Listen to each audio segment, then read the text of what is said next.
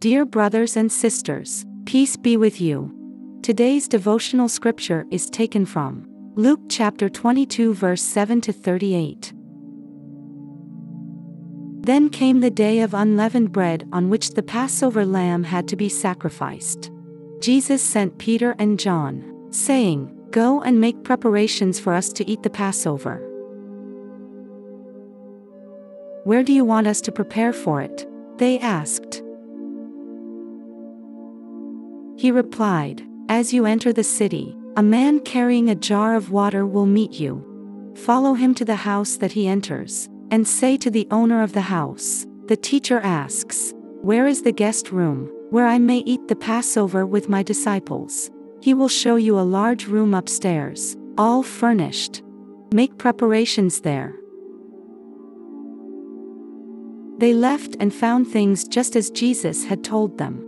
So they prepared the Passover. When the hour came, Jesus and his apostles reclined at the table. And he said to them, I have eagerly desired to eat this Passover with you before I suffer. For I tell you, I will not eat it again until it finds fulfillment in the kingdom of God. After taking the cup, he gave thanks and said, Take this and divide it among you. For I tell you, I will not drink again from the fruit of the vine until the kingdom of God comes. And he took bread, gave thanks and broke it, and gave it to them, saying, This is my body given for you. Do this in remembrance of me. In the same way, after the supper, he took the cup, saying, This cup is the new covenant in my blood, which is poured out for you. But the hand of him who is going to betray me is with mine on the table. The Son of Man will go as it has been decreed. But woe to that man who betrays him. They began to question among themselves which of them it might be who would do this. A dispute also arose among them as to which of them was considered to be greatest. Jesus said to them, The kings of the Gentiles lord it over them and those who exercise authority over them call themselves benefactors. But you are not to be like that. Instead, the greatest among you should be like the youngest, and the one who rules like the one who serves. For who is greater, the one who is at the table or the one who serves? Is it not the one who is at the table? But I am among you as one who serves. You are those who have stood by me in my trials. And I confer on you a kingdom just as my Father conferred one on me, so that you may eat and drink at my table in my kingdom and sit on thrones, judging the twelve tribes of Israel. Simon, Simon, Satan has asked to sift all of you as wheat. But I have prayed for you, Simon, that your faith may not fail. And when you have turned back, strengthen your brothers.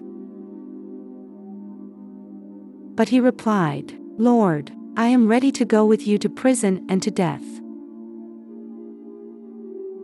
Jesus answered, I tell you, Peter, before the rooster crows today, you will deny three times that you know me. Then Jesus asked them, When I sent you without purse, bag, or sandals, did you lack anything? Nothing, they answered. He said to them, But now if you have a purse, take it, and also a bag. And if you don't have a sword, sell your cloak and buy one. It is written. And he was numbered with the transgressors. And I tell you that this must be fulfilled in me. Yes, what is written about me is reaching its fulfillment. The disciples said, See, Lord, here are two swords. That's enough. He replied.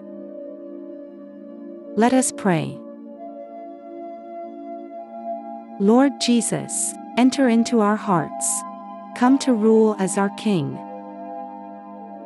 Amen. May the Lord Jesus rule in your heart as King, and fill your life with his peace. Today's devotion is brought to you by Growing Faith at Home Ministries.